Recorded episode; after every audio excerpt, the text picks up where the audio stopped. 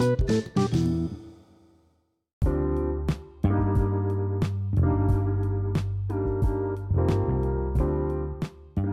balik lagi di part 2 Kita akan lanjutkan pembahasannya mengenai eh, pandangan Islam Dalam menyikapi apa boleh nggak sih perempuan jadi pemimpin. Kita dengar baik-baik. Tentang kepemimpinan perempuan dalam Islam. Aku coba pakai ini ya Coba pakai apa Kita pakai logika sederhana. Misalkan ada di ada eh, suatu kelas Ada satu kelas Terus pencalonan ketua kelas. Ya, ada laki-laki dan perempuan. Laki-laki itu kebetulan eh, apa kayak dia orangnya nggak disiplin terus kayak sering banyak bolos dan apa jarang ya nggak nggak punya inilah nggak punya apa namanya kayak branding diri yang bagus. Sementara yang perempuan apa dia rajin disiplin suka apa namanya eh, suka ngebantu teman-temannya juga. Ya kalau misalkan kalian ya lebih milih ya, milih mana? Kalau gue udah milih perempuan yang tadi. Alah. Gila, masa kali mi- milih milih pemimpin yang enggak nggak mau. punya kapasitas Iya, dan untuk tidak ah, amanah, ya. enggak suka.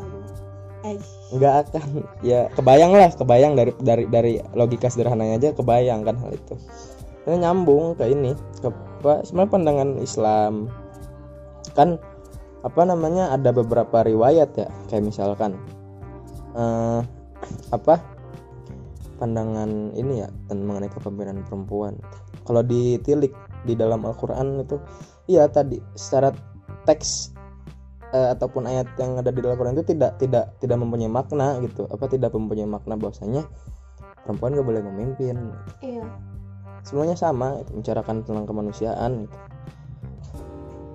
kalau ya ditelisik secara mendalam kan makna yang terkandung dalam ayat itu adalah eh, kayak misalkan itu tuh lebih khusus membicarakan persoalan rumah tangga dan itu pun hanya di tataran-tataran yang sifatnya apa namanya ibadah langsung antara um, antara hamba dengan Tuhan kayak sholat misalkan. kayak gitu selebihnya ya yang disebutnya Mm. kawam. koam iya selebihnya ya bisa bareng gitu apa nah kelebihnya suami dan istri bisa menjadi pemimpin rumah tangganya bareng gitu. lalu apa itu kan sebetulnya yang yang terdapat di Al-Quran tuh nggak ada sama sekali kayak pendikotomian bahwasanya perempuan nggak boleh mimpin. Karena perempuan itu tadi labil mudah marah. Ya laki-laki juga sama sih sebetulnya gitu karena itu tadi. Kalau kata Gida kan itu sifat psikologi manusia ya psikologis manusia yang emang itu entah laki-laki dan perempuan tuh punya dan apa bisa dikontrol hal itu gitu. bukan jadi pembenaran bahwa perempuan nggak boleh jadi pemimpin orang dulu aja. Siapa yang mimpin perang? Aisyah pernah mimpin perang? Iya, Aisyah pernah mimpin perang. Perang iya perang Jamal. Oh iya, Jamal. Perang unta. Itu. Itu kan jadi representatif juga bahwasanya ketika di zaman Rasul pun Rasul nggak pernah ngelarang entah itu laki-laki dan perempuan ketika dia bisa ya ayo. Let's do it. Let's do it. Bah kerjain bareng kayak gitu. Nah. Lalu eh, tadi apa namanya simpulnya di, di pembahasan yang tadi soal boleh nggak sih perempuan mimpin ya? Boleh. Boleh. boleh boleh banget malah boleh banget. Gitu.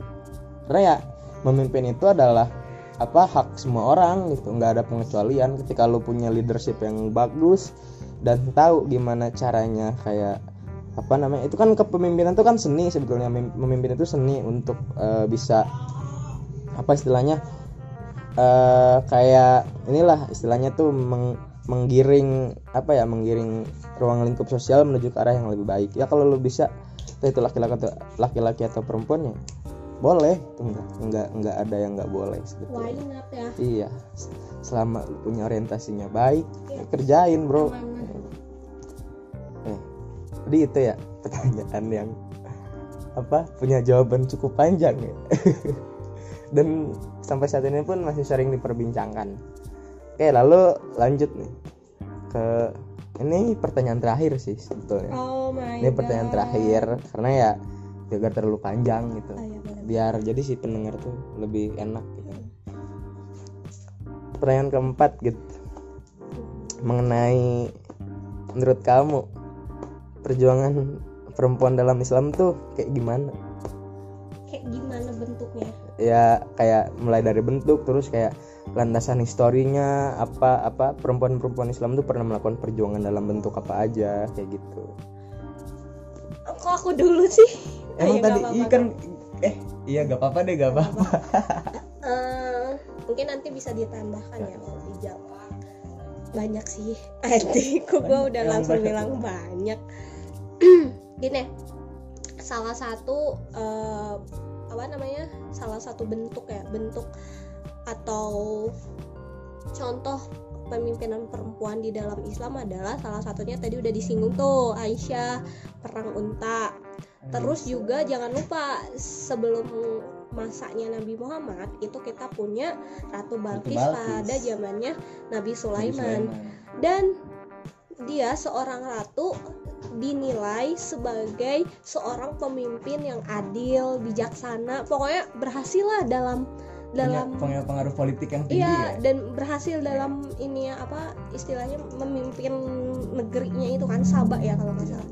Dan itu salah satu contohnya juga. Terus juga eh, kita banyak sih, aku pernah baca tapi aku lupa namanya. Ini bisa dikoreksi. Itu eh, dulu tuh kalau nggak salah ada eh, seorang perempuan yang memang di mana pada saat itu masyarakat itu lari ke gua terus di luar itu nggak tahu ada musibah nggak tahu ada perang aku lupa nah tiba-tiba pokoknya seseorang satu orang di dalam gua itu harus keluar. Dalam arti entah eh, melihat situasi kondisi entah menggeser batunya entah apa gitu. Nah di dalamnya tuh ada laki-laki dan perempuan. Yang berani untuk keluar adalah perempuan. Oh keren sih. Itu itu salah satunya. Itu siapa gitu namanya. Dan juga ada uh, salah satu perempuan yang memang banyak diceritakan juga dia ikut dalam berperang itu udah banyak banget kali ya yang di Indonesia pun ikut banyak berperang pada zaman Rasul yang memang eh, walaupun memang dia menjadi seorang kayak kita mah PMI-nya gitu, medis tim ya. medisnya gitu. Nah, kayak gitu. Walaupun itu kan girls, lu Iya. juga taruhannya ya nyawa juga gitu sama. Terus juga ada juga eh, yang masuk ke dalam tim peran perancangan strategi dalam perang di zaman Rasul juga ada. So uh, many peoples bagiku many peoples of women ya yang memang menjadi salah satu example bahwa banyak kok gitu uh, posisi-posisi yang begitu sentral yang memang pernah dipimpin oleh seorang perempuan juga kayak gitu dari aku banyak perjuangan perempuan yang dilakukan kalau aku tambahin sih sedikit kayak kalau di era-era ini ya di masa-masa kontemporer enggak kontemporer kayak ada salah satu perempuan Palestina dan sekarang kebetulan dia masih sampai saat ini masih hidup dan masih masih melakukan perjuangan juga untuk membebaskan Palestina dari kolonialisme Zionis. Lela Khalid, Lela Khalid, Lela Khalid, seorang perempuan Muslim yang dia dia tuh melakukan perjuangannya ya nggak cuman perjuangan lewat pikiran tapi fisik pun dia lakuin gitu. dia ikut ikut perang lawan Israel ngangkat senjata di barisan paling depan. Dan ngatur strategi jadi komandan. Respect respect respect gua. Sekarang sampai sekarang masih hidup keren kan berarti perangnya jagoan kan? Iyalah. Sampai sekarang masih hidup. Guys. sampai sekarang masih hidup dan masih melakukan perjuangan-perjuangannya gitu. melakukan kampanye apa eh, yang termasuk mengang apa namanya meng- mengangkat ini juga mengangkat apa kedudukan perempuan Palestina untuk ya ayo bareng gitu. ini ini kita membicarakan soal perjuangan sosial itu nggak ada pendikotomian antara laki-laki atau perempuan. Karena musuhnya Israel gitu.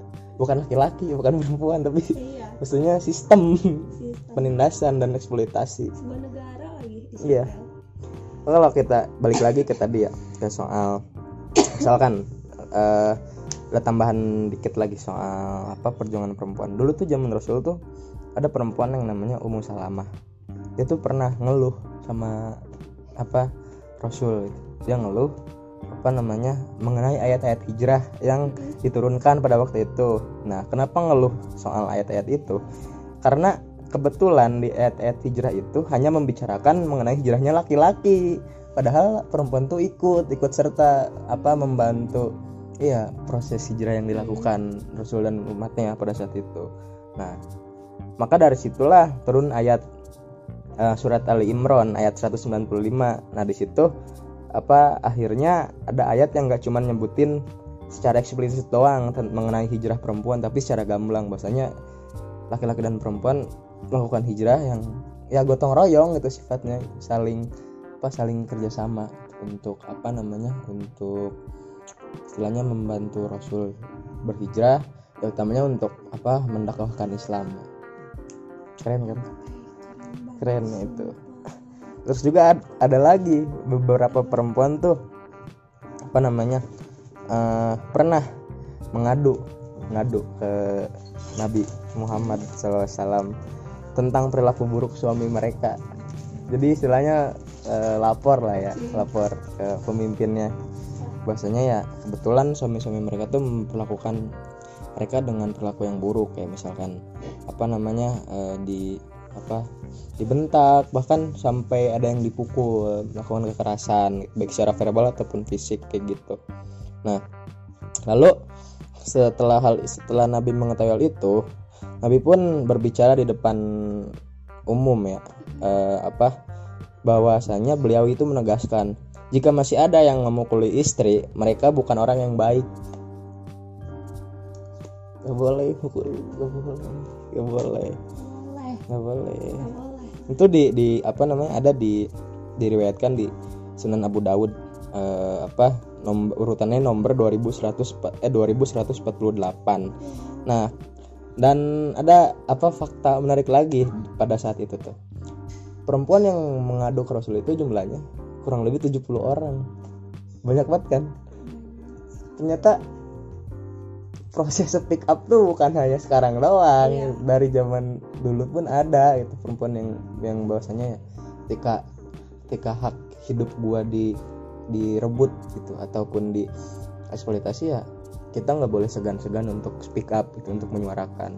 Pertama kan biar apa namanya ngasih semangat juga ke perempuan yang lain ya utamanya. Biar apa lu nggak sendirian gitu banyak apa namanya yang yang bisa nemenin lu buat apa berjuang bareng kayak gitu. Itu tambahan dari aku. Oke mantap. tadi pertanyaan terakhir ya. Tadi pertanyaan terakhir mengenai apa perjuangan peran perjuangan perempuan dalam Islam. Intinya Islam itu enggak sama sekali membedakan perempuan dan laki-laki dalam tatanan hidup bersosial. Iya, semuanya punya hak yang sama punya peranan, yang sama dan punya tugas yang sama buat ibadah sama Allah. Udah itu doang. Yang bed yang ngebedain cuma takwa sama ilmu itu. Derajat seorang itu keimanan. Oke itu. Eh ini podcast pertama kita. Ini podcast pertama kita. Di bicarakan hal-hal yang nggak berat sih sebetulnya. Sederhana sederhana. Dan apa yang yang erat kaitannya dengan kehidupan kita sehari-hari kayak gitu. Kalau pesan dari aku laki-laki dan perempuan jadilah manusia yang bisa bermanfaat untuk orang lain. Karena apa? Ketika kalian ketika kalian melakukan kebaikan orang itu nggak akan nanya apa agama suku bangsa bahkan kayak nggak akan pernah tuh nanya laki-laki atau perempuan nggak akan pernah nanya gitu. Jenis Nggak- kelamin iya kamu apa? nggak akan pernah nanya jenis kelamin. Gender kamu apa? Karena berbuat baik itu adalah hak semua orang gitu. kalau pesan dari kamu apa? Pesan dari aku adalah jadilah seorang manusia yang bisa memanusiakan manusia agar kita pun bisa dijadikan manusia selayaknya manusia oleh orang lain. Dan bagi aku uh, terlepas itu wanita ataupun pria gitu mereka juga sama-sama kok sama-sama uh, punya kesempatan untuk hak hidup hak berpolitik hak akses pendidikan mendapatkan upah yang layak juga gitu dan lain sebagainya. Nah uh, dan apa ya pesan dari aku emansipasi wanita pada sebenarnya dibangun oleh Rasul sebenarnya dan kita nggak mungkin mengembalikan kondisi yang di mana justru uh, apa perempuan merasa terbelenggu ya, lagi iya. terikat lagi capek, -capek gitu. Rasul kayak gitu ya iya capek ya Rasul yeah. ngangkat ya dan apa ya apalagi kata-kata yang menyakitkan itu justru dikeluarkan oleh perempuan. Itu sangat sangat sangat sangat bikin aku sebagai perempuan tuh sedih banget gitu. Kayak girls. Biasanya kita woman support, support woman. woman support, support men and each other the apa namanya jenis kelamin apa pun ya kita harus saling support gitu. Karena kita juga ya. sama manusia kayak gitu. Dan apa ya intinya kalaupun memang misalnya karena podcast kita ini adalah sebuah opini gitu dan bagiku uh, apa ya kalau misalnya memang ada hal yang memang dirasa kurang setuju dirasa kurang ada kesalahan dan lain sebagainya tentunya cara yang terbaik yang dilakukan oleh seorang manusia dan sesama muslim adalah duduk bersama dan menyelesaikan segala sesuatunya gitu. So jangan takut untuk menjadi seorang perempuan. Jangan takut untuk berekspresi dan bersuara karena ya lu manusia. Gue juga manusia Ijal juga manusia dan semuanya adalah manusia ya enggak ya manusia maksudnya. Manusia ya manusia gitu. Ya manusia tuh hal yang begitu jadi manusia adalah hal yang begitu asik. Asik Untuk tapi kompleks juga. Iya. Itu aja dari aku. Oke. Akhir kata uh, marilah kita memahami keadilan merawat kesalingan dan karena semua berhak berkreasi. Oke okay? ketemu lagi di episode kita yang, yang akan kedua. datang yang kedua. Nanti kita bakalan ngebahas lagi mengenai permasalahan permasalahan permasalahan yang menarik. Oke okay, aku Ijal dan aku Agida. ketemu lagi di ucap episode selanjutnya. Dah. Bye